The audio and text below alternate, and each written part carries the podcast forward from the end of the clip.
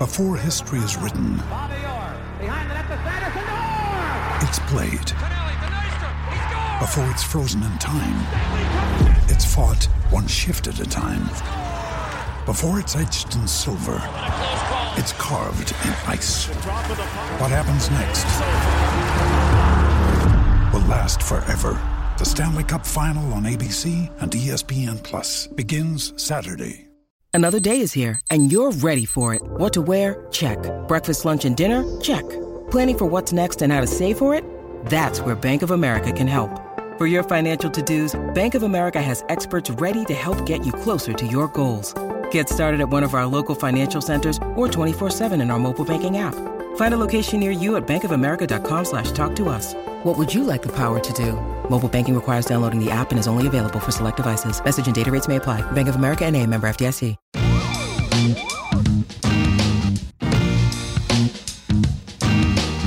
One week into the NBA season, and we already have some surprises. We already have a lot of fun competition. The lowest amount of free throw attempts per game in, I believe, five years. Some standing shifting going on. Hot takes flying everywhere. People calling for firings. People calling for MVPs. NBA season in October's back, baby. We're here. What's up, guys? Keep it at 94. Spencer Davies, along with Brian Fritz, brought to you by basketballnews.com podcast network. I apologize if I'm a little hoarse today, but I attended a wedding last week. I'm still full of energy, but I'm still getting my voice back. Plus, been like a 25 degree weather change here in Northeast Ohio. So got sniffles, allergies, a little bit of everything, but I'm still in good spirits, feeling good, feeling great.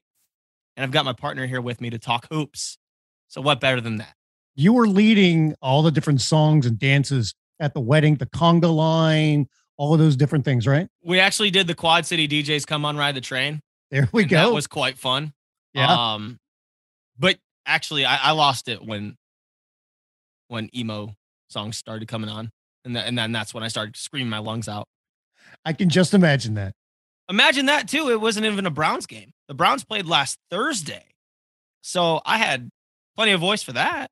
Yeah. And So it was fine after that. and while I know that you are an unbiased journalist, and I mean that sincerely, especially when it comes to the NBA, I'd still like to imagine a little bit in the back of your mind the towel waving and the cheering for your Cleveland Cavaliers right in your backyard off to a two and two start to the season.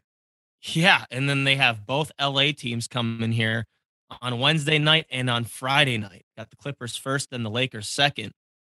But those bigs, those bigs are doing some big things. Pun intended. Jarrett Allen. Not only just the defense, not only just the way that he's playing on the perimeter, securing that paint and making sure he doesn't get blown by. But he's shooting like over 80% from the field averaging like 17 and 10. It's looking really good. And that's not even talking about Evan Mobley. Swiss Army knife, unicorn, whatever you want to call him. He's been everywhere. That dude covers so much ground defensively, instinctual. Offensively, he's finding guys on the cuts. Just looks, re- he just looks really ready. He looks really comfortable, and that should be scary for other teams that are going to play him because you don't usually see guys his age that way. And and guys that have his demeanor. Because as i've described in this podcast before he's a california guy. He's very laid back. He's very i don't want to say unemotional but he's not demonstrative. But his game does the talking for him and i'll tell you that He's been impressive so far. And, you know, I I agree with everything you just said from the standpoint that it feels like he's a natural fit there. The moment isn't too big for him as a rookie. He just knows where to be, uh, especially on defense. The offensive game, though, is there already as well. And you can just imagine how that's going to blossom. It, it's been interesting to watch the Cavs kind of work in, you know, all their bigs because that's that's something we all looked at going, okay, how are you going to do this when you've got Allen, you got Mobley, and you've got Markkanen, you know, and on top of that, they're working in Kevin Love, who's been getting over 20 minutes a game as well. And he's playing pretty well. I mean, he's not he's not shooting the ball great yet, but you know what? He's he's out there and he's contributing. So the Cavs have kind of bought into this let's go big mentality. And you know, they've gotten a couple of quality wins off of it. And the thing is too with Kevin, I think that they realized once they brought Ricky Rubio in that they could get some solid production out of him. The the organization's view on this is, hey, look, Kevin can still contribute. If we want to make him last, if we want to give him an opportunity to be traded, if we want to give him an opportunity to contribute to this team, whatever whichever case it may be, it's reduce the minutes and increase the ability to produce. And that's exactly what's happening. You're just seeing him cut into the ball. You're seeing him uh, grab defensive rebounds. Uh, you're seeing him set good screens, pop out to the three, uh, using his passing ability. It looks it, looks solid, and and he's not taking away from the development of any of the younger guys. He's not taking away this like monstrous usage uh, that possibly some might have have thought might have happened. The bench unit's his unit now, with uh, with Ricky Rubio coming off, and those two they've played together before in Minnesota, and it's working. And and you know the the other big, the only the, you know the final big that we haven't mentioned is Lauri Markkanen. Now he's been kind of up and down in a way. Um, didn't really show his his best uh, the first couple games, but I feel like in the last last two he started to find his mark a little. Um, again, no pun intended. um, I, I think that they're looking for him to just be himself. Um, and and that doesn't just include him being a, a spot up shooter. Uh, he's able to put it on the floor. He has a little athleticism to him. Did you see what he did to last year's MVP? Oh, absolutely. I mean, that dunk was just vicious. I mean, I think he sent him into a, um, a black hole and he's floating around somewhere in the galaxy right now off of that thing. And that set hmm. off and that set the tone of that game, by the way, where the Cavs basically spanked the Nuggets. Yeah. Other than the Nuggets making that run in the third, the, the Cavs dominated that game up and down. And a lot of that reasoning, you know, we talked about Evan Mobley and Jarrett Allen, their their contributions defensively. But I think that Lauri Markkanen deserves a lot of credit for the way he was deflecting, the way he was anticipating the passing lanes. And if he brings any semblance of that to this lineup that the Cavs are trying, this three big lineup, three seven footers, you don't see it often, but JB Bickerstaff continues to say that size and skill are going to be able to kind of throw throw teams off. And uh, if they're able to shoot and if they're able to be versatile, that big ball can work. Now, I, I don't say that I agree with that completely. It's only been four games, and the first, you know, game, the, the, the first couple of games showed defensively that, whew, it could be real ugly. But maybe if it's given time, I can be proven wrong, and the world can be proven wrong. We'll see. One last thing about the Cavs, and I want to ask you about Kevin Love because you know this team extremely well. It's in your backyard. You're around those guys. So, what is the difference right now with when it comes to Kevin Love from the standpoint that he said he was ready when it came to being a part of Team USA, and we know how that did not work out at all. So what what is the difference between him between now and then? Is it is it a mental thing? Is it a physical thing? What what what's the difference? I think he knows and the organization knows that he has to play better if he wants to go elsewhere. I think it's simple as that.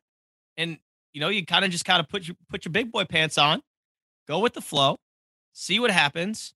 Um, and if if the team buys into this team concept the way that they have, I mean, they have seven guys that are averaging double figures in points.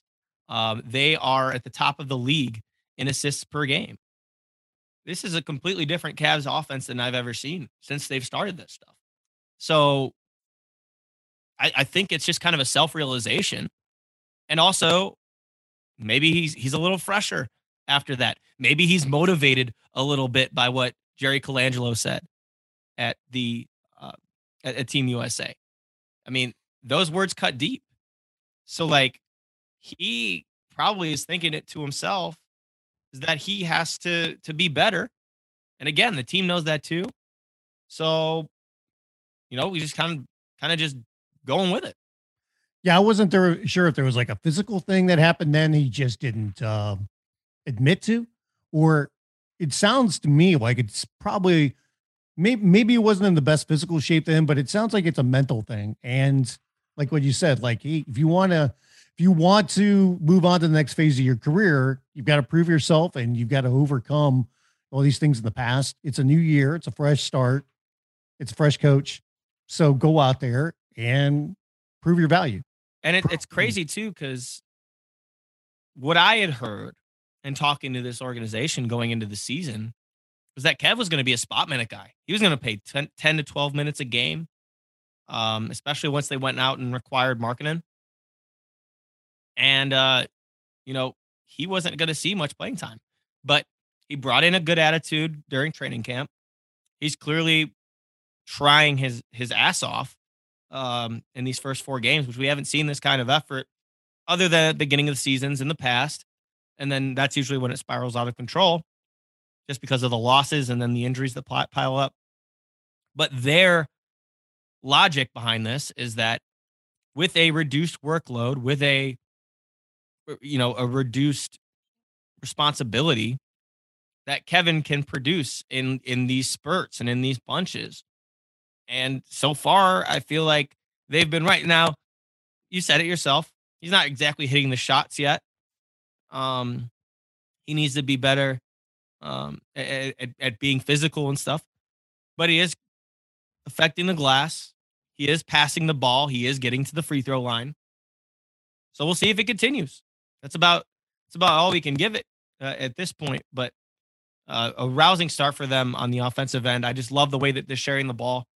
They're they're playing as one, and I, I hope it continues. And I, I think a lot of it is because of what Ricky Rubio brings to this team, mentality wise. Uh, it's it's huge, and it's going to help the young guards so much.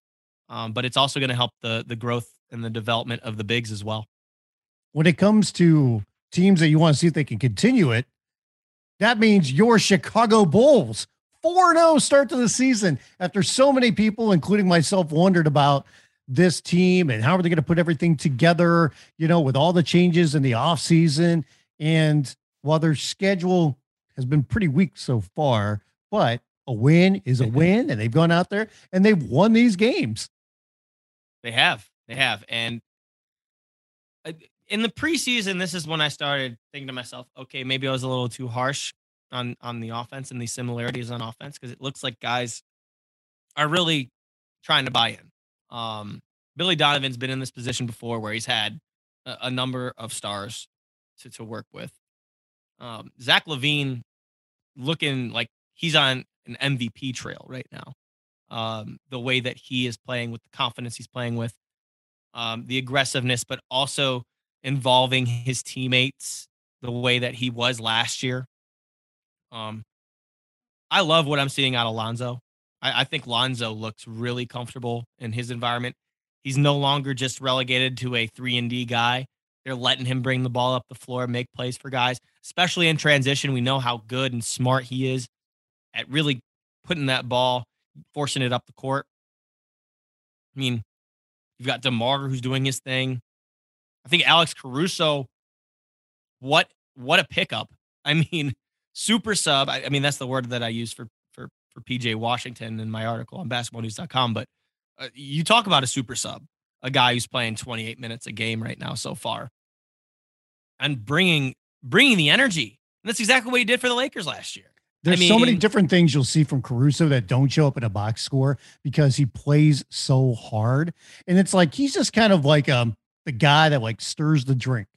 He's kind of that guy just makes everything kind of flow and kind of move and he hustles and okay we got to get back on this guy we got to get back in transition i got to rotate over here i got to make a pass here different things like that. He is contributes in so many different ways to where while he's a super sub he's in their closing lineup right now. It's him and lonzo in the backcourt for their closing lineup right now and when they're on the court together it's amazing to watch because those guys are so energetic and they care about defense so much on the perimeter to where they are making teams work so hard. They can switch, they'll take on bigger guys. They're they're kind of fearless in that standpoint. They'll they'll muscle up with somebody. They're not going to back down.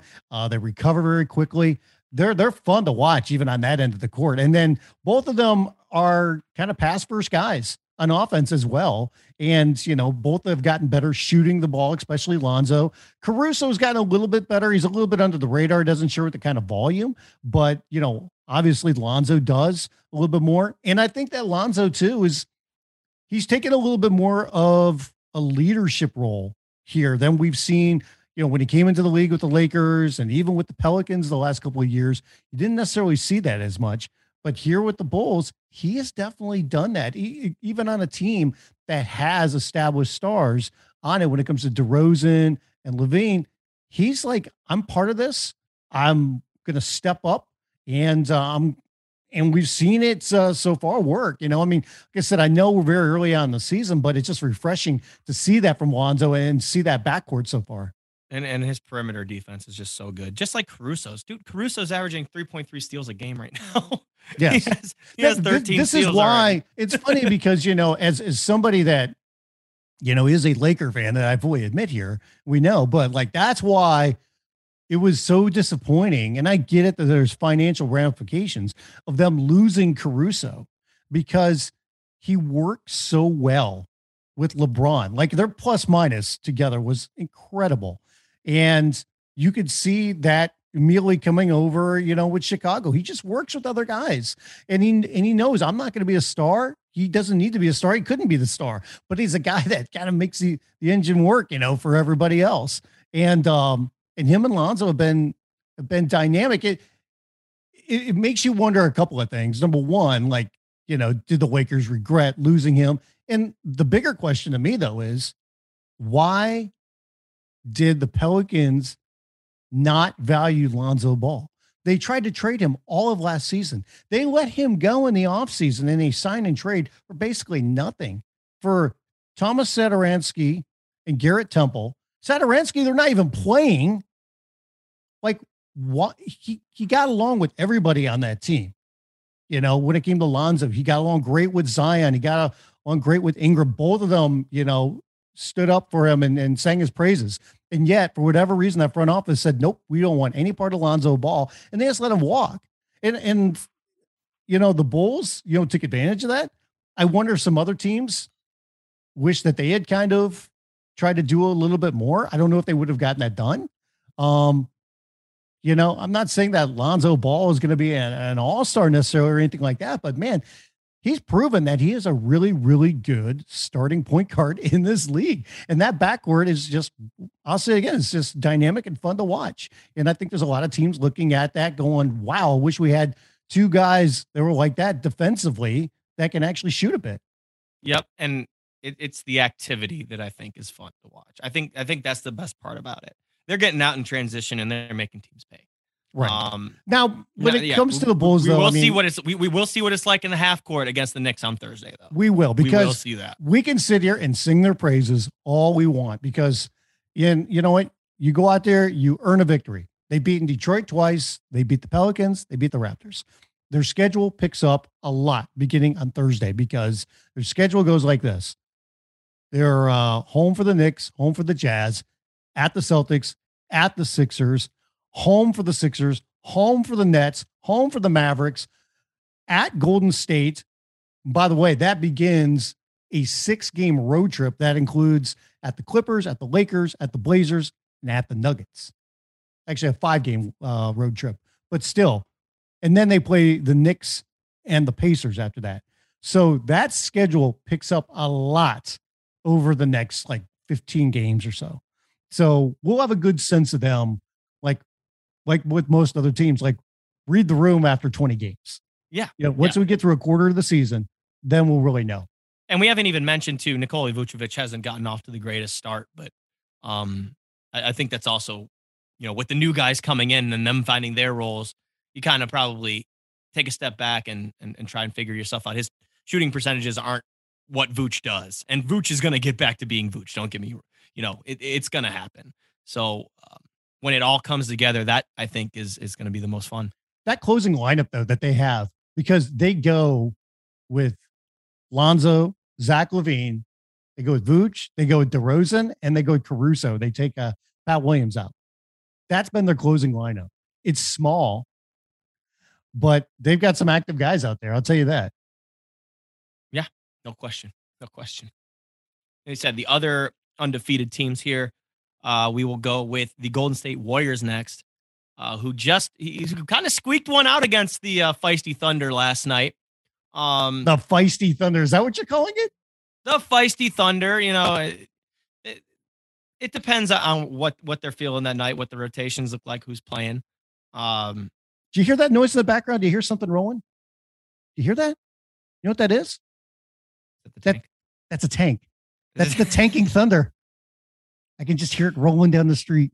They're still feisty though, Brian. They're still feisty. Love me some Josh Giddey. Love Josh Giddey. Giddey has been great, you know, and of course we're gonna like uh Hopefully You know, Shay's not stuck in purgatory. right. I I worry about that guy, but outside of that, it's like they went out and like let's get Derrick Favors, let's get a vet. Okay, but let's not play him. I mean, what if what if what if what if Morey found a way to find uh, to send Ben Simmons over to OKC? oh man, that'd be something. Well, here's the thing: their offense is hideous. They're they're they're not even averaging 95 points a game. Yeah, the, yeah. the only offense that's worse are the uh Cade Cunningham less Detroit Pistons. Yeah, and they're they're they're really missing Ben. But what, let's leave Ben on the back burner here. Let's leave the Sixers on the back burner. I can't believe Talk you even mentioned that guy. Say let's let's let's Why would you do that? he who must not be named on the back burner for right now. Do you Talk know that the the, differential between the Thunder so far in their first four games is minus 18 and a half? Oof. That's all. uh, Oof. That's my comment. They're giving up 113 a game while only scoring 94 and a half. Let's talk about the winners, Brian. Let's talk about the winners. oh God. Okay. Uh, the Dubs. Uh, obviously, Steph Curry being Steph Curry. Um, I think you you look at this team, and you kind of see that uh, it's not just Steph in the game this year. It's not just Steph in the gang. It's quote unquote strength in numbers, as they like to talk about. Um, you know, I think that he hasn't gotten off to the same start as he did in preseason, and you know he's still going to keep firing away. But Jordan Poole is going to be a part of that, right? Andrew Wiggins is going to be a part of that. Draymond Green is going to be a part of that. I love what I'm seeing from Andre Iguodala. It looks like he found the fountain of youth. He went up and got in a dunk last last night, shooting threes, looking like himself. I, I I love what I'm seeing out of Damion Lee. There's another guy that that's kind of coming out of nowhere. He's been consistently in the the Warriors rotation the last few years.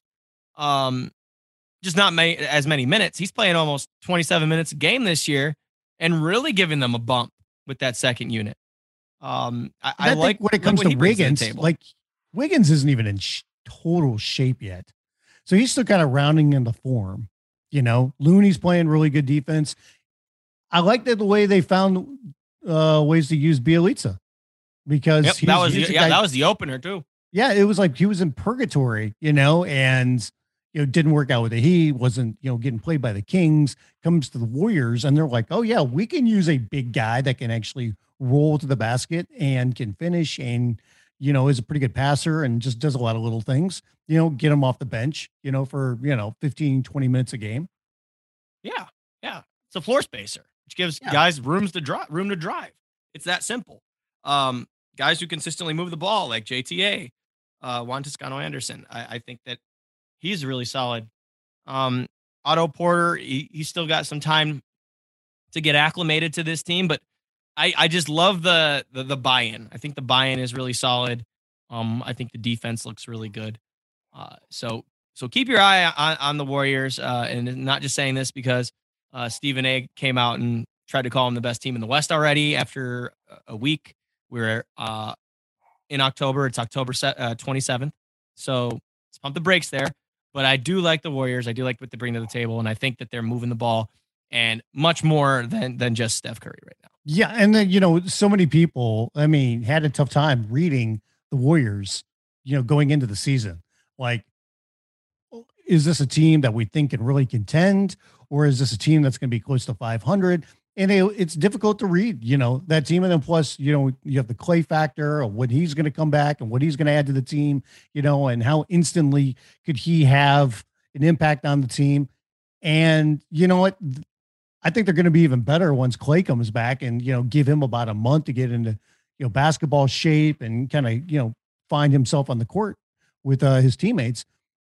But so far, I mean, there's a reason why Steve Kerr and this team were so high on this team going into the season, saying, just you wait. You know, I, I, we both picked them to be fourth in the West. And I feel really good about that so far. I know, like, you know, it's early, but uh, this is kind of what I expected. I wasn't sure if they're going to come out the gate 4 0, but like everything we've seen from them so far is kind of what I expected, you know, when it comes to different contributions, the way they're able to move the ball, and they're still very good defensively. I feel good about it too. I do. Only other undefeated team that we can talk about is the Jazz. They just knocked off the Nikola Jokic's list Denver Nuggets last night after he went down with a knee knock injury. It was a contusion. Luckily, it doesn't sound too bad. Uh, it was a contact injury, which always, as as a as a uh, a fan, always makes you feel better because it's not something that happened, um, you know, without an event. Like it actually happened because of actual physical contact. Um, not like Anthony Davis, a, who went down in the Laker game on uh, Tuesday night, and at first it didn't look like he bumped into anybody as he held his knee, but then come to find out he just knocked knees with someone. Yeah, we're, we're going to talk about that later because every time Anthony Davis falls down, I don't know what to to think or what to expect because it happens really, really often. Um, I'll but that's you, beside the point. I texted a friend. I go, "Well, there goes their season," and and they was like, "Wait, he just knocked knees." And I was like, "Wait, he did?" And then you see it, and then yeah, every it, time Anthony Davis goes down, it it looks like there was a sniper in the arena. It does. It does. Um, but with the with the Jazz, uh, I think that they they're playing a, a, pretty similar brand of basketball as we're used to. Uh, nothing really new to talk about, I don't think, with this team, uh, other than you know I think Hassan Whiteside coming off of the bench uh, can be a, you know a solid backup for for Rudy. Um, you know, a lot of people go at Hassan for you know being empty stats guy, but I think that uh, defensively he he brings a, a little bit more uh, depth in that position. I think that Eric Paschall, when they need him, can step up and play really good defense. I think he did that last night when Will Barton was like unstoppable in that third quarter. He came in, sh- uh, shut him down a little bit. Thought he did a good job there. Uh, Rudy Gobert still crashing the glass like crazy, averaging 19 a game um, on the boards. So, uh, you know, they're still playing that that same brand of of Utah basketball, moving that thing. Um, you know, chucking up the threes.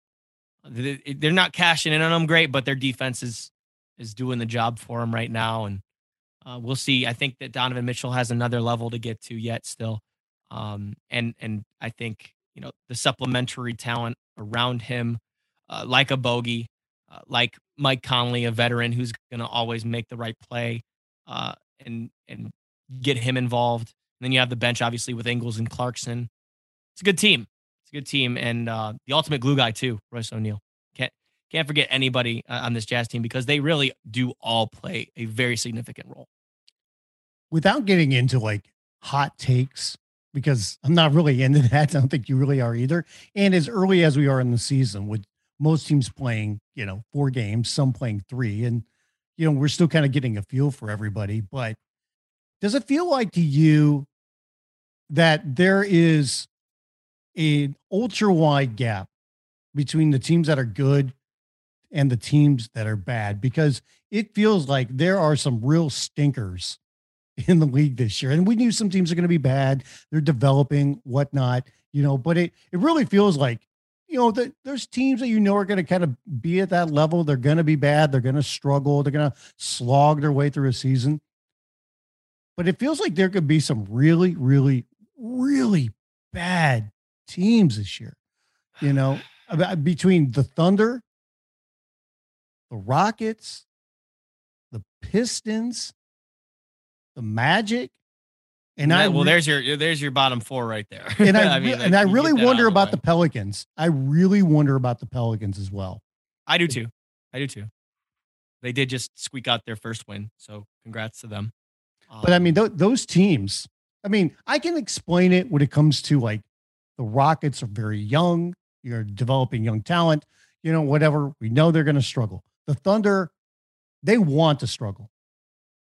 they they go into the season going, okay, uh, SGA, please hang in there with us. Josh Giddey, we're going to develop you, and let's try this again and hope that we actually get in the top three of the lottery this time. You know, and I, I don't know what other moves they're going to try to make. The Pistons, we still got to see Cade Cunningham. It's a developmental year, but man, they are they're going to be really, really bad. They're they're not a fun team to watch right now either. I, I want to see Cade like everybody else does, but right now they're not fun. The Magic are kind of all over the place, and They when are. you you know with their with their Shout out to Franz though. Shout out to Franz. Sure, you Franz know, is but- showing some stuff. Yeah, but I mean their their roster is so wonky still, you is. know. And then the Pelicans, it's it, it's just a mess between the Zion injury, the moves that the front office has made, just kind of the makeup of the team. I think it's, you know, I don't know if the players really fit on the court. You know, they're when it comes to their style and just everything, and it's tough for the new coach. And you know, we'll see how it plays out. But it just feels like like I said, like I, I think there's going to be some teams that's like, wow, you are really bad. I mean, just you named you named the bottom of the barrel when you mentioned the four, but w- the, the first four, and we, we knew that was going to happen. We knew OKC was going to be like this. We pretty much knew that Detroit was going to be like this, especially with the Cade Cunningham news before the season even started. We knew that the Magic were going to have a rough go of it. We knew that Houston, albeit entertaining, albeit entertaining, was going to have a rough go of it. So that's not too big of a surprise to me. The, the, the biggest surprises to me so far on the bad end are honestly, you said one, the Pelicans.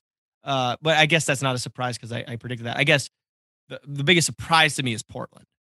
Portland, Portland looks god awful. Portland, they in part look god awful because Damian Lillard has looked god awful. Uh, but it's also October 27th. Uh, as I say again, I even tweeted out, I'm like, isn't it usual for the Blazers to get off to a really bad start and then Damian Lillard averages 35 uh, a game for a month and then they're back in the saddle? Like, I feel like I've seen this story a thousand times, so I'm not going to bury anybody.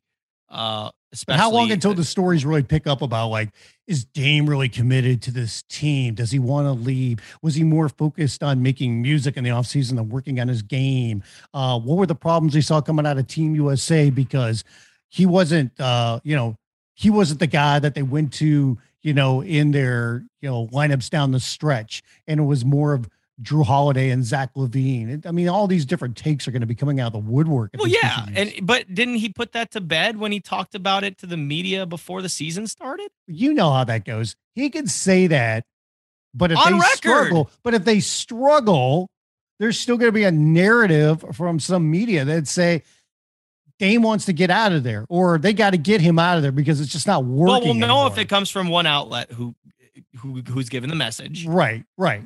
So like that, I don't care what anybody else would say. He said it on record. He would he wasn't saying that crap on record before when they were asking about it. So like, and not to mention too, and I think that Damian Lillard knows this. Part of the reason that they're one and two is because Damian Lillard is playing like crap. Like, what else can you ask for? I mean, CJ McCollum's playing his ass off. He's having he has great numbers. He's the only one that's scoring for him right now. There's nowhere else to look. Like, I I, I just don't get like, oh, Damian should ask out. Uh, No, I'm not saying you're saying that, but oh, Damian should ask out because the Blazers are doing bad. When you look at the reason that why the Blazers are doing bad, it's because Damian Lillard's shooting 8.3% from beyond the arc right now. hmm That's a problem. That that's a problem. What what what do you think's gonna happen? Like I I, don't know. There's no logic to that, but I am genuinely surprised that the the Blazers look as bad as they do. I know that they get off of, to bad starts. Do you think that we could get? look, eh. Do you think we could get four teams that don't win 20 games? four. Half. Typically, there's two, Two of them, sometimes Two of three. them. Two of them. Um, no, no, no. I- if anybody eclipses, I think the teams that eclipse 20, I will say, are. No, we can get three. We can get three. We can get three in there. Not four. Not four. Not four. You don't think we're going to get four? The one that eclipses 20, I think, is honestly going to be Detroit. That's asking a lot. It is. but they also have the number one East. pick on their team. Yeah. It's going to be tough. Now, And, they, and they have Jerami Grant. Let's not forget about Jerami Grant they last do- year. They do. Let's not, let's not forget about them picking up Kelly Olynyk. They still have Saddiq Bey. You know, Killian Hayes doesn't look great out of the gate. I understand. I th- I think they can get to 20 wins. I know the East is a lot tougher, but the West is a lot harder. So I don't think that the Rockets or the Thunder are going to get there. Do you think the Thunder can challenge the all-time worst record of 9 and 73? Ooh, no, no, I do. No. Oh yeah. They could they they I think they're going to be close. No damn Bobcats. They got a borderline all star on their team. The Bobcats did not have that. I'm telling you, man. Come on. That team's got Uh. 11 wins written on them at most. Mm. No. No. I'm not going there. No. When the All-Star break happens, do they just tell SGA take an extra 2 weeks off and we'll yes. pay for the does happen. vacation? We'll put you in whatever exotic island you want to go to and relax and chill for like 2-3 weeks because we know what we're putting you through. We want to make sure that you're at least mentally fresh and we want to take care of you in this way. So uh I wonder how SGA feels about that. Or if SGA thinks, oh, hey, I'm going to just get traded for draft picks. Like, I, I don't know. I mean, that's a good question because this is I mean, this is where you always have to be careful in the tanking method. You It is, always especially with somebody that he hasn't even hit his prime yet.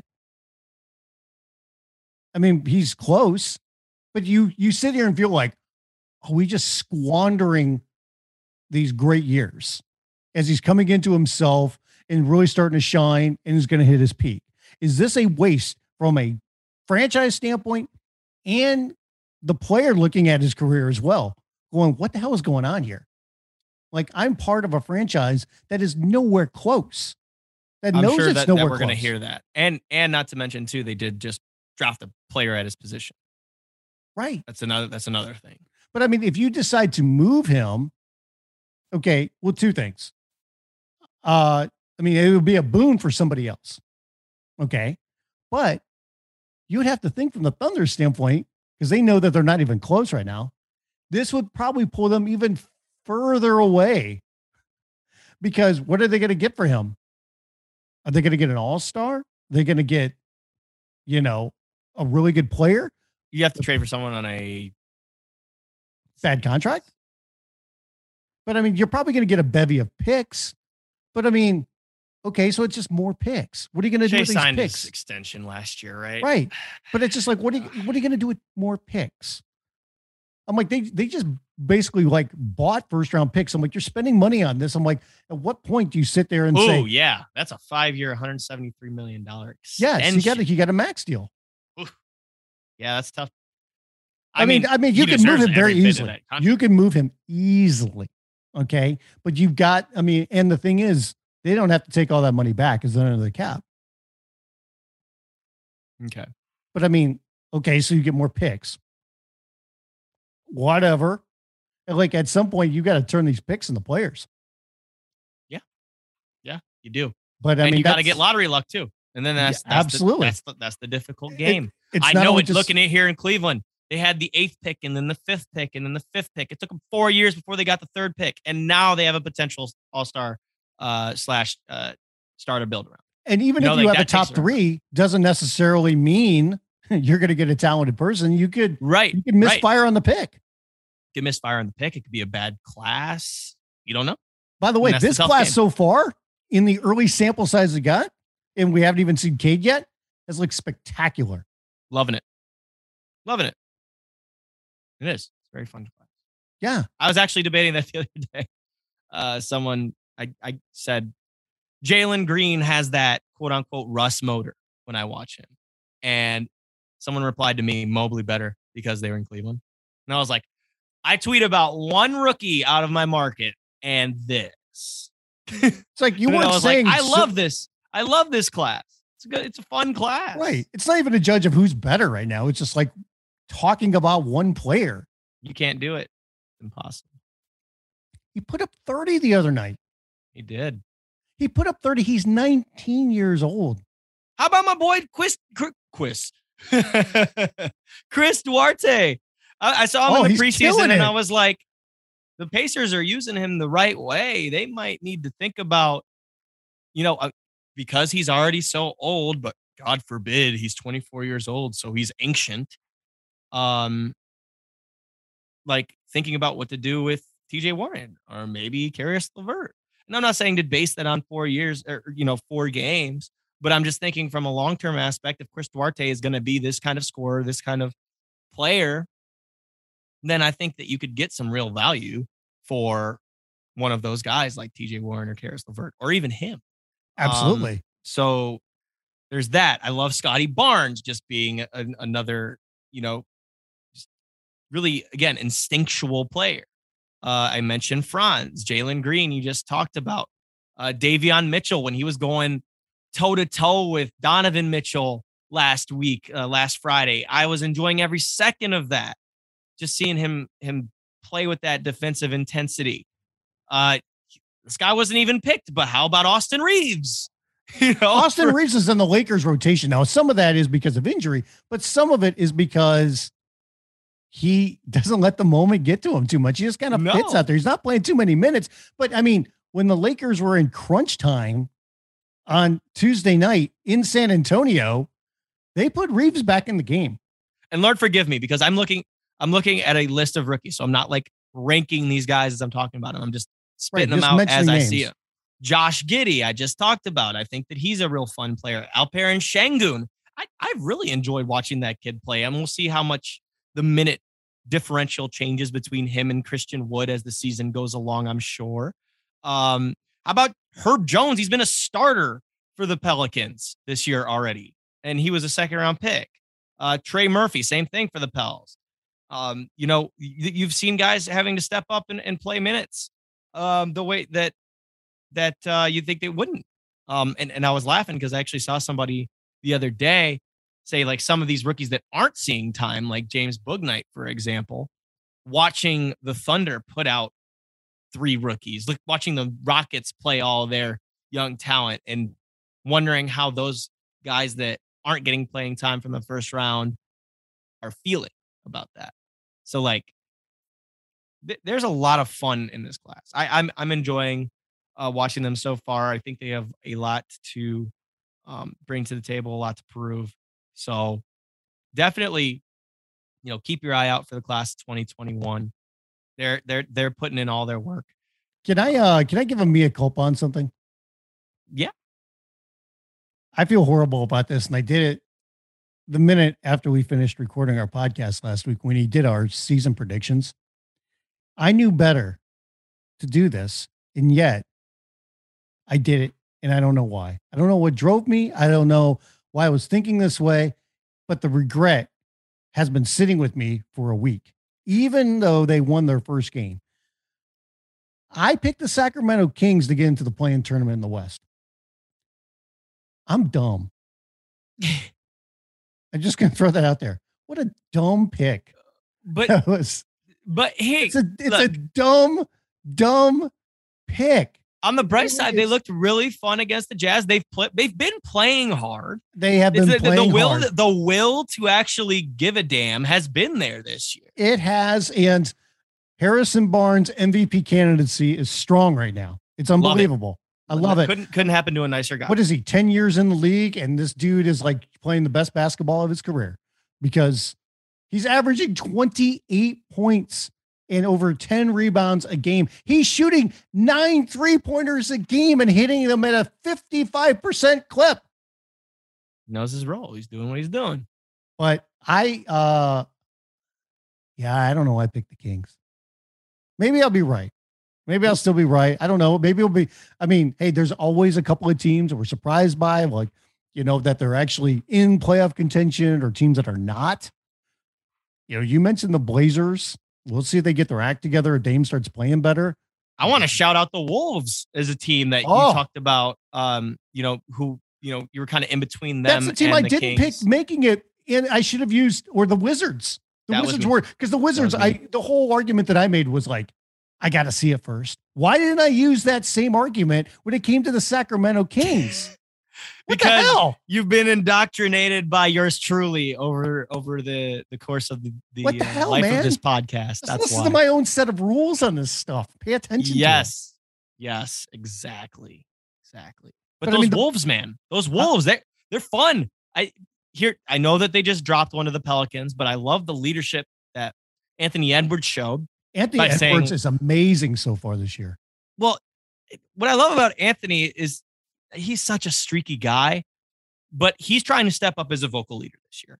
He just said, we thought we could just come in here and and be loose and, and roll over the Pelicans. Essentially, I'm paraphrasing. He said, but we need to lock the F in after that loss. And I was like, I don't remember the last time a Wolf said that. All due respect to Karl-Anthony Towns. He's just not very vocal in that way.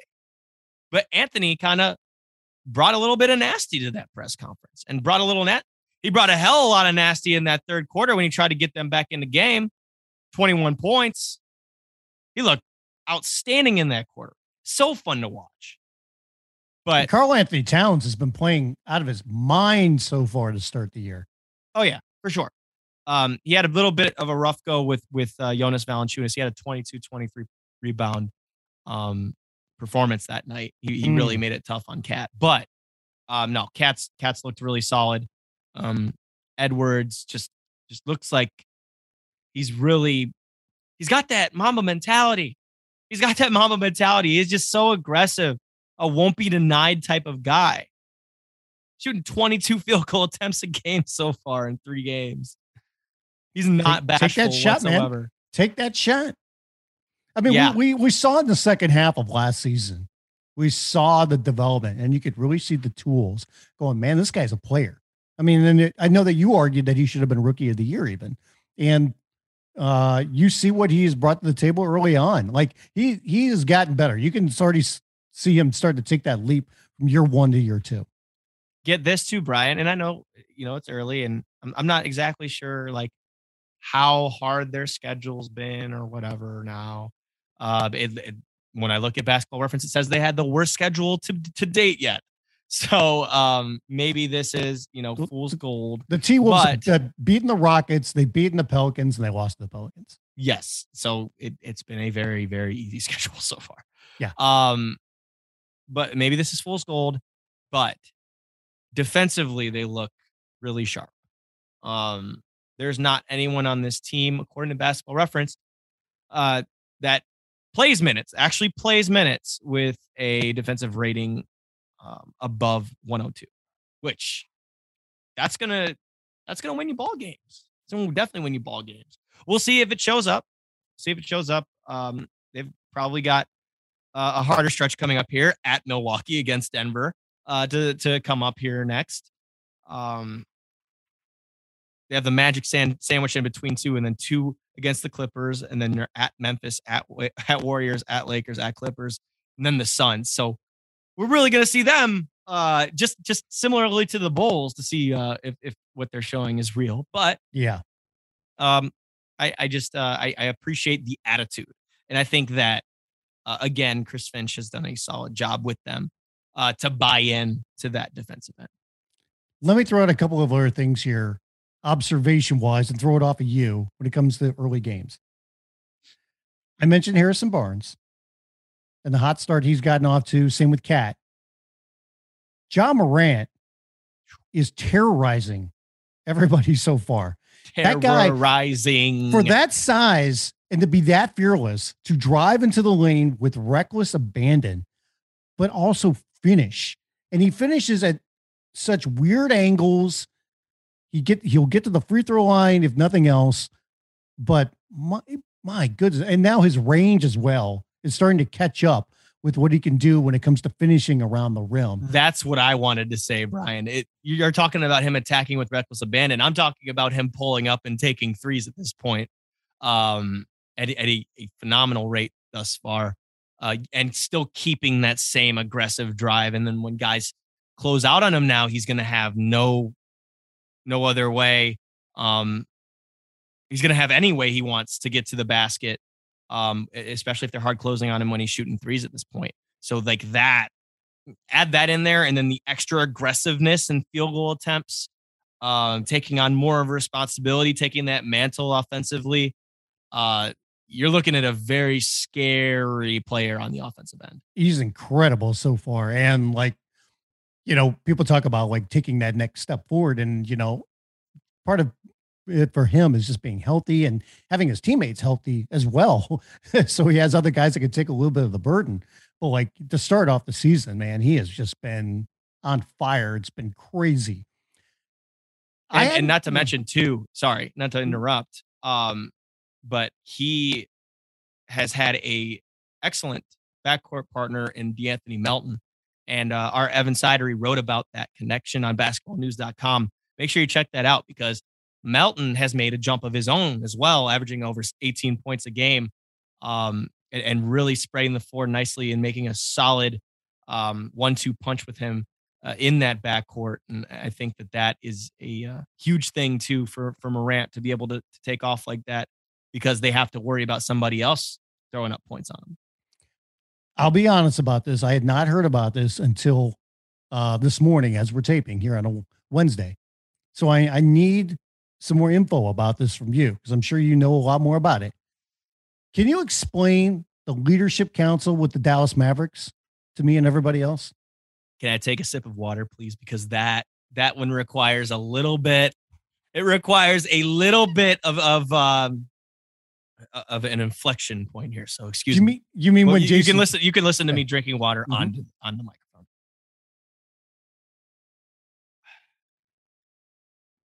The hell is a leadership council?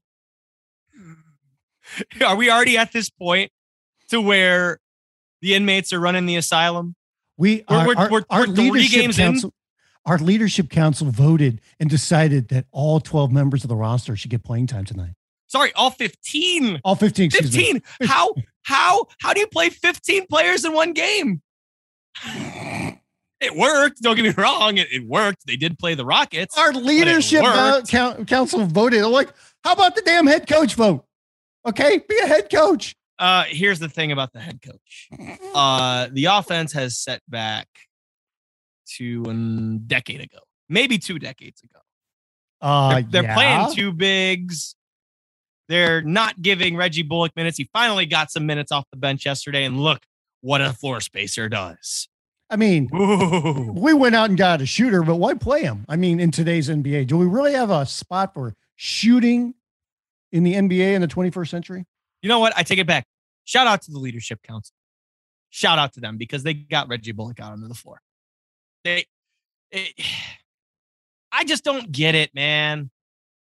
They're running such a prehistoric, ugly, half court, slow it down. That's not what this team should did, do. Did Kidd not learn anything with the few years he was the lead assistant with the Lakers? And I understand the Lakers are not exactly running the most upscale, advanced offense known to man. This is not the Golden State Warriors or anything like that. But at the same time, they're not they're not doing this. They haven't been doing this. I mean, I, I don't know what's going on there. Now, on top of everything else, Porzingis is dinged up already. He's got a bad back. Like the leadership council.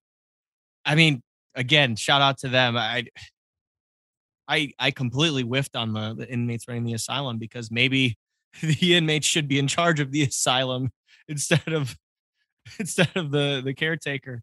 I don't know, man. I don't know that. Oh, I hope Jason Kidd doesn't ruin what Luka Doncic brings to the table. I, I hope he doesn't. I really don't, uh, because Luka Luka has to be better too. Luka Luka in this half court role um, isn't doing the things that we're used to seeing him do. Uh, he's still taking the pullbacks and the, the step back threes and whatnot um, but he's just not as active. Um, I feel he's a little bit settling, not getting to the paint. Gotta do more, especially if this is the way that they're going to run this offense. Now, Jalen Brunson looks solid out of the gate. Give him that. I think that's good. Tim Hardaway Jr. hitting his threes. Good for him. But schematically, I just hope that he's not set in his old ways. That's all. That's all I'm saying. They're Jason one, Kidd won't but- fully admit it right now, but he let it slip a while back. But do you know the three members of the leadership council? Oh, it, it came out. You did because apparently he had mentioned it on a podcast a while back, but he won't say it now. But we know who the three members of the council are: Name them. Luka Doncic, Kristaps Porzingis, Tim Hardaway Jr. The leadership council, everybody. So it's not Dirk Nowitzki and Steve Nash. And it is not.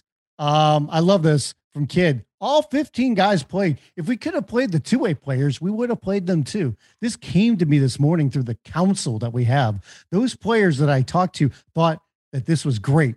So I was with it. So when the leadership council meets with Jason Kidd, um, do they have nicknames? Are there robes that they wear? Is it masks? Um, uh, is there uh, any like uh, special meeting place that they have? Um, do they go somewhere and like get a nice sweat? Um, I need more details about uh, the backstory of the leadership council. I have a headache.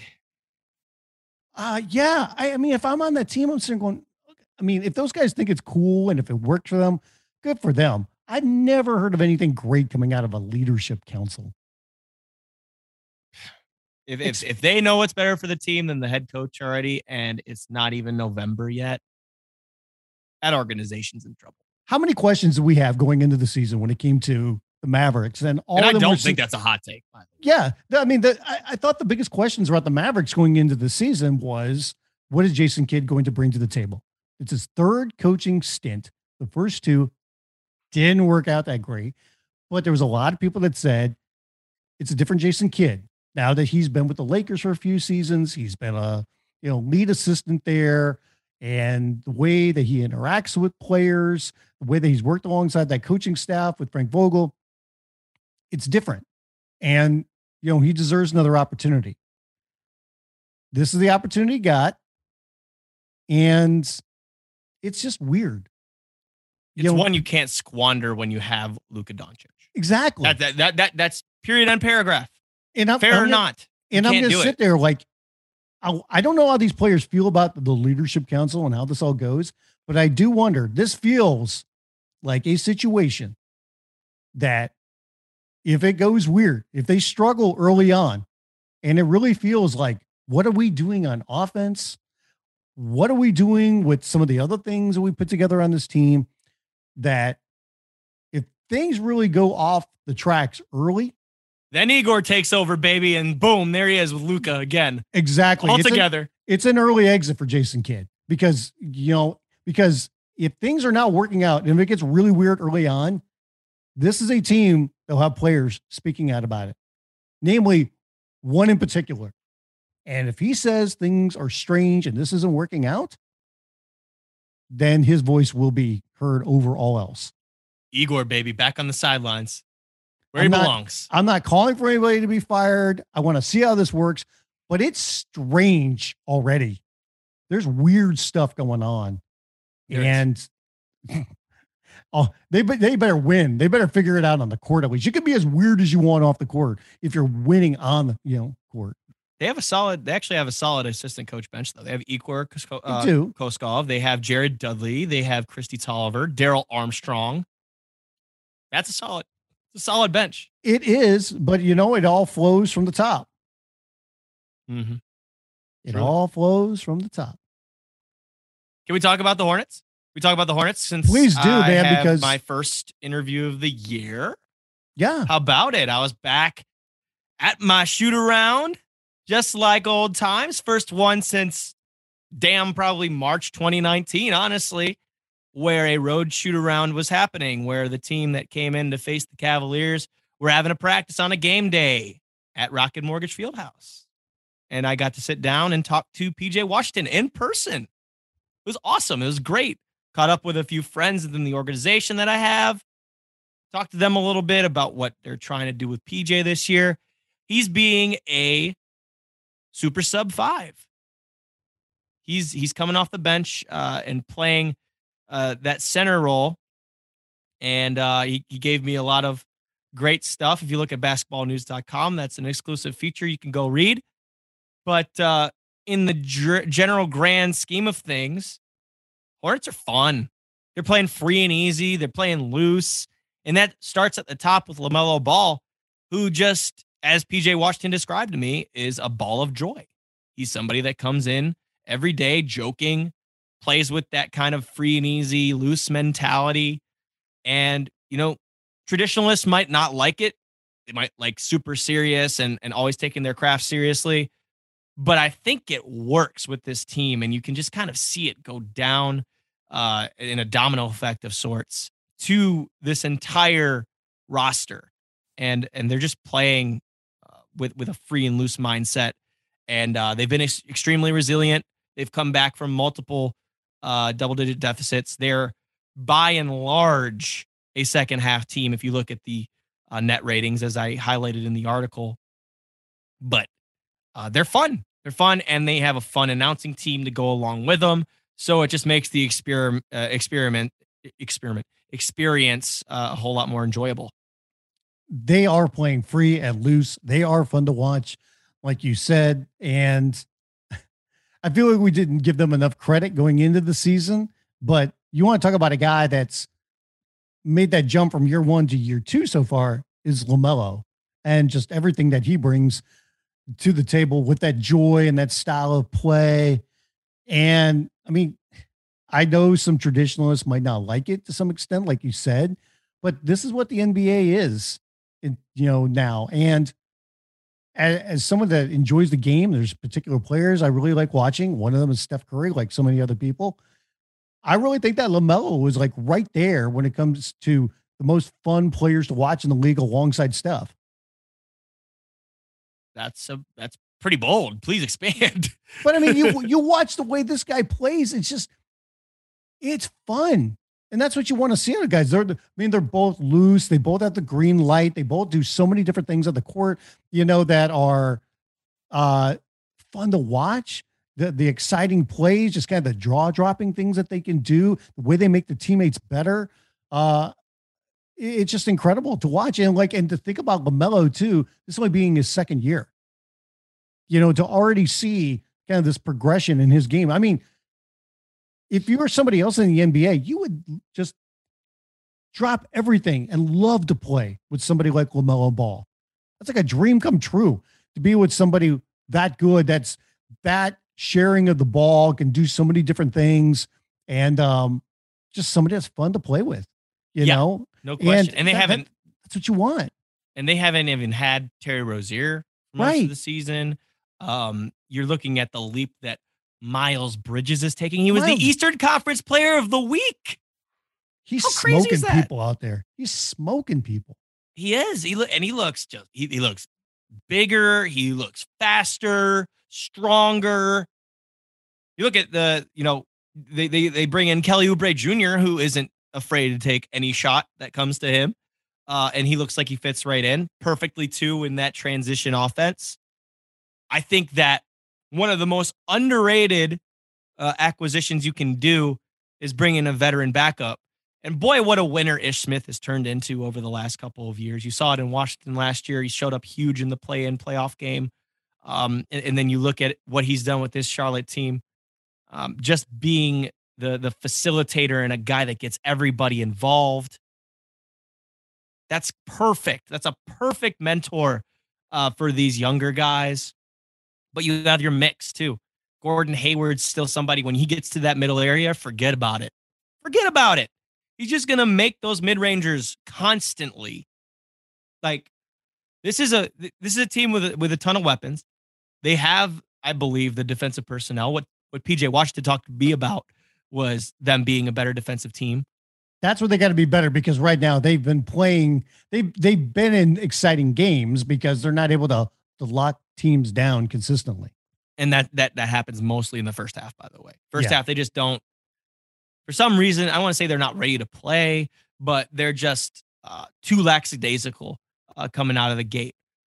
But when you look at their second half numbers, one, the net rating goes up, but also that defensive rating is beautiful. And and those are noisy numbers right now. I get it. It's four games in. They're putting up 121 points a game, though.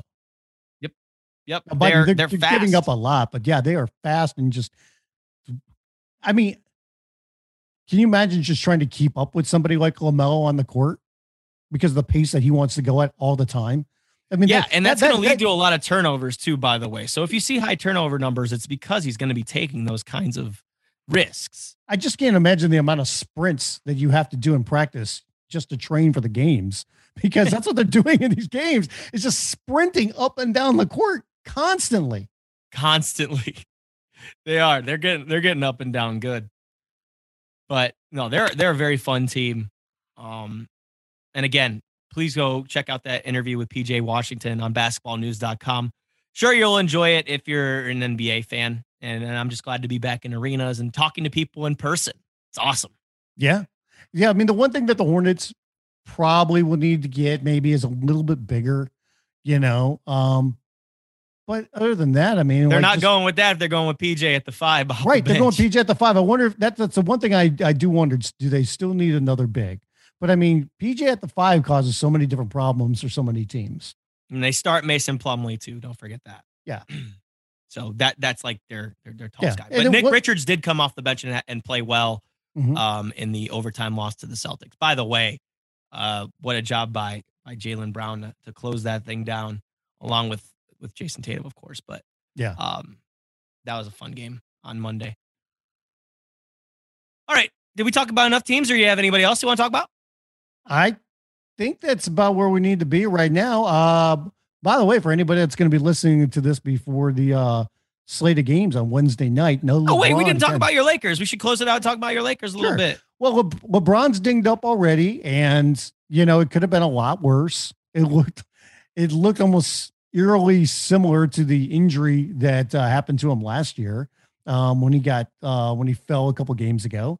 He didn't play on uh, Tuesday night in their um, Thrilling Overtime- win, thrilling win. What a overtime fun win. game. against the Spurs. It was And a then- fun game, dude. I It really enjoyed was. every minute of That that. was, that was a and- wild and I game. st- I still think that the, the Lakers are going to be seeing Jakob Poeltl in their nightmares, uh, even though that they they won the game. Uh, he was getting every offensive rebound in sight. Well, in the first Uh, half, Poeltl couldn't do anything. Like he was, he thought he was getting fouled, he was getting bumped, he couldn't do anything, and he came out in the second half. It's like, watch this. Um, and that that game was just a wild, frenetic pace from the opening tip. I loved what I saw from Devin Vassell too, dude. Oh my god. Yeah. I, have, I haven't seen him play. Um, because I, I I mean I watched Spurs games and, and I even talked to Derrick White uh, about the team last year, but uh to to to see them because the Lakers were on. Um, I, I really enjoyed the pace that they played with, and they've been they've been. I know that the record doesn't look great, but but they've actually been pretty competitive uh, out of the gate here. And, Yeah. and, and I like I like their young talent. We'll see where it goes. I know that the offseason was a little weird as we've talked about here on this podcast, but uh, they, they they're fun and, and up tempo.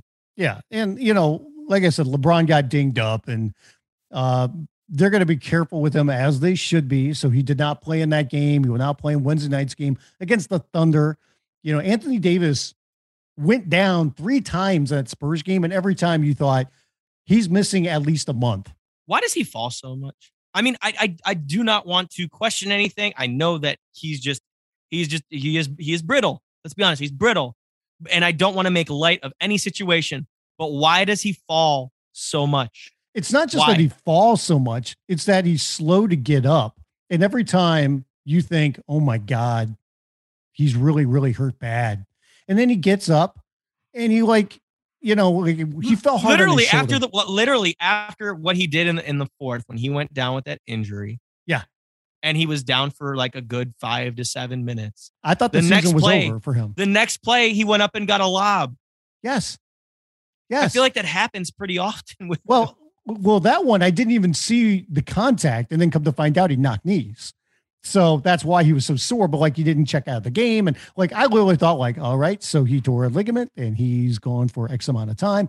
Earlier in the game, he fell really hard on his shoulder, like he got blocked at the rim, and he went down hard. And you're like, oh, because he's had shoulder problems before, and you're like, there it is, man. Like there's a month. And then he gets up and he kind of does the, uh, you know, rotates the shoulder around a couple times and looks at the bench. He's like, I'm good. I'm good. I'm going to stay in. And then, like, the next play, he takes it right to the rim and dunks.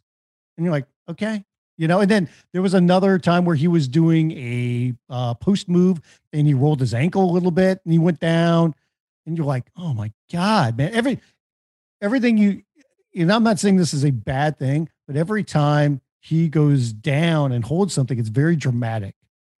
And because he has been dinged up in the past, you really wonder, like, okay, how severe is this? And it's like a wrestler that, selling. You don't know whether he's is. actually hurt or it is. And I and I've had and I have to like, you know, I think anybody that's a Laker fan, anybody that's an NBA fan, anything like this, when you see AD go down, it's kind of like, let's wait a couple of minutes.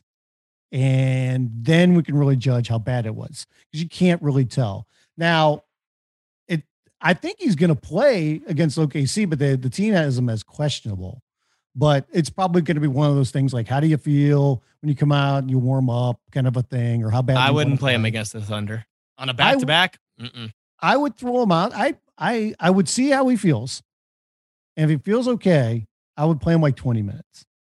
I'm, I'm not going to play him 35 40 minutes after that game but i'm going to play him a little bit i think. But i mean we we got to see the russ experiment I mean, because we've seen Russ with LeBron and we've seen Russ without LeBron. And Russ is uh, the same guy that you would expect. Uh, when he goes to the rim, he's a beast. God, I love that that play when he just blew by his his defender and threw it down with the right hand. Oh, that, in, in overtime. Oh my God, rock the baby, Dr. J style. Yeah, and then um, but when he comes to shooting, it's like every time it's like a gasp. You're like, oh, you know, you'll know when a Russ jumper is going in. If it if he just rises like vertically, chances are it's going to be short.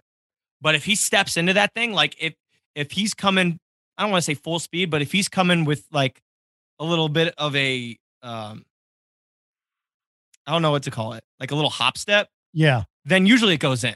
I, I feel like after watching so many Russ games, that you can tell when the jumper's on or if it's at least has a chance. Right. Uh, he, you'll he know actually, when it's going to be flat. And it was also flat too uh, when he tried to take that one last night because they were gassed, man. They they were going up and down and up and down. Like yeah, they were, and it's it, it's just weird, kind of watching the mentality of him playing with and without LeBron. And I think part of that is too that with the Lakers, you know, with their injuries right now, and they like to play big they're packing that lane. I mean, they're going to do that for Russ anyway. But then on top of that, if you've got like um, Andre Jordan on the court, or if you got um, sometimes with Anthony Davis, just the different lineups that the Lakers have, it's just like we'll pack court. Like if they got Rondo out there, you know, um, they're they're, they're going to pack the lane, and they're just like, shoot, man, what do we care? You know, we're not to we're not to worry about that. By the way, I am convinced, and you could try to persuade me otherwise watching Russ, especially when, you know, he's the guy that knows he's going to be more ball dominant in the game. I'm convinced he does not know that the shot clock is 24 seconds and he thinks it's 10, maybe 14. That dude has such a quick trigger. Like, I'm not saying you got to take it down to like the final second or two every possession, but holy cow, just like, all right, time to take a shot. We've been down here for five seconds. Let's go. You know, it's just like, what's going on? you know, the, the, there's no ball movement on the Lakers, or very little. I, I would challenge this Laker team for somebody to actually cut to the rim without the ball. I want to see it at least once in the game because I don't think I've seen it yet. Be when Russ got traded there, what was one of the things I, I said though? I think you thought was a little bit weird. And believe it or not, I think I was actually correct about this was that for the Lakers to really have a, a really good offense with Russ and uh, LeBron on the court together, Russ would have to be the guy setting screens for LeBron. He's actually done that. In their last game together, he actually did it seven times, which wow. ties it for the most ball screens he's ever set in a single game in his entire career. The problem, though, is what does Russ do after he sets the screen? He stands there like a statue. And it's the same thing we've seen from Russ time and time again. is that when he does not have the ball, what's he doing? Because he's just kind of standing in one spot. He's not cutting to the rim. He's not moving. He's not curling. There's there's there's none of that. He just picks a spot, you know, and he stands there. Sometimes with his hands on his knees, sometimes not, and just kind of waiting for the play to occur without him. Well, there and you go. That's a problem. Well, yeah, gotta have to learn. Gotta have to sacrifice for the team. Uh, it would help, but I want to I want to see somebody on that team cut. I, I would really like to see somebody like get the ball on one side of the court and somebody from the weak side actually cut through the lane. I bet I you Austin Reaves would be good for that. I bet you. I bet you. Amazing. Malik Monk will be good with that. Even though Malik Monk's good with the ball in his hands, he made the biggest shot of the night. Malik Monk pulling up plus thirty-one.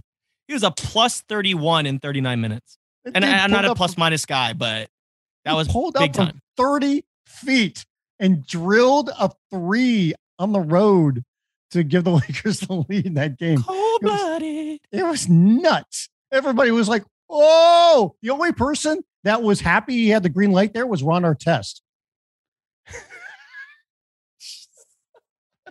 Ron Artest was one of the greatest. No, no, no, no, no. Great shot moments in NBA Finals history. So. Outstanding. See, look, I got to talk about the the team in my backyard. You got to talk about the team that you follow the most. I think we talked about about half in the league. We'll probably get to the other half next week or whatever stands out to us.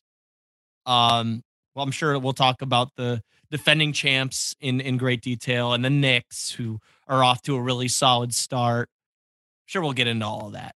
But for now, I think we're gonna have to sign off. Once again, this is Keep It at 94 with basketballnews.com podcast network got other great podcasts to talk about that are not limited to our newest one, by the way, Nothing But Bets.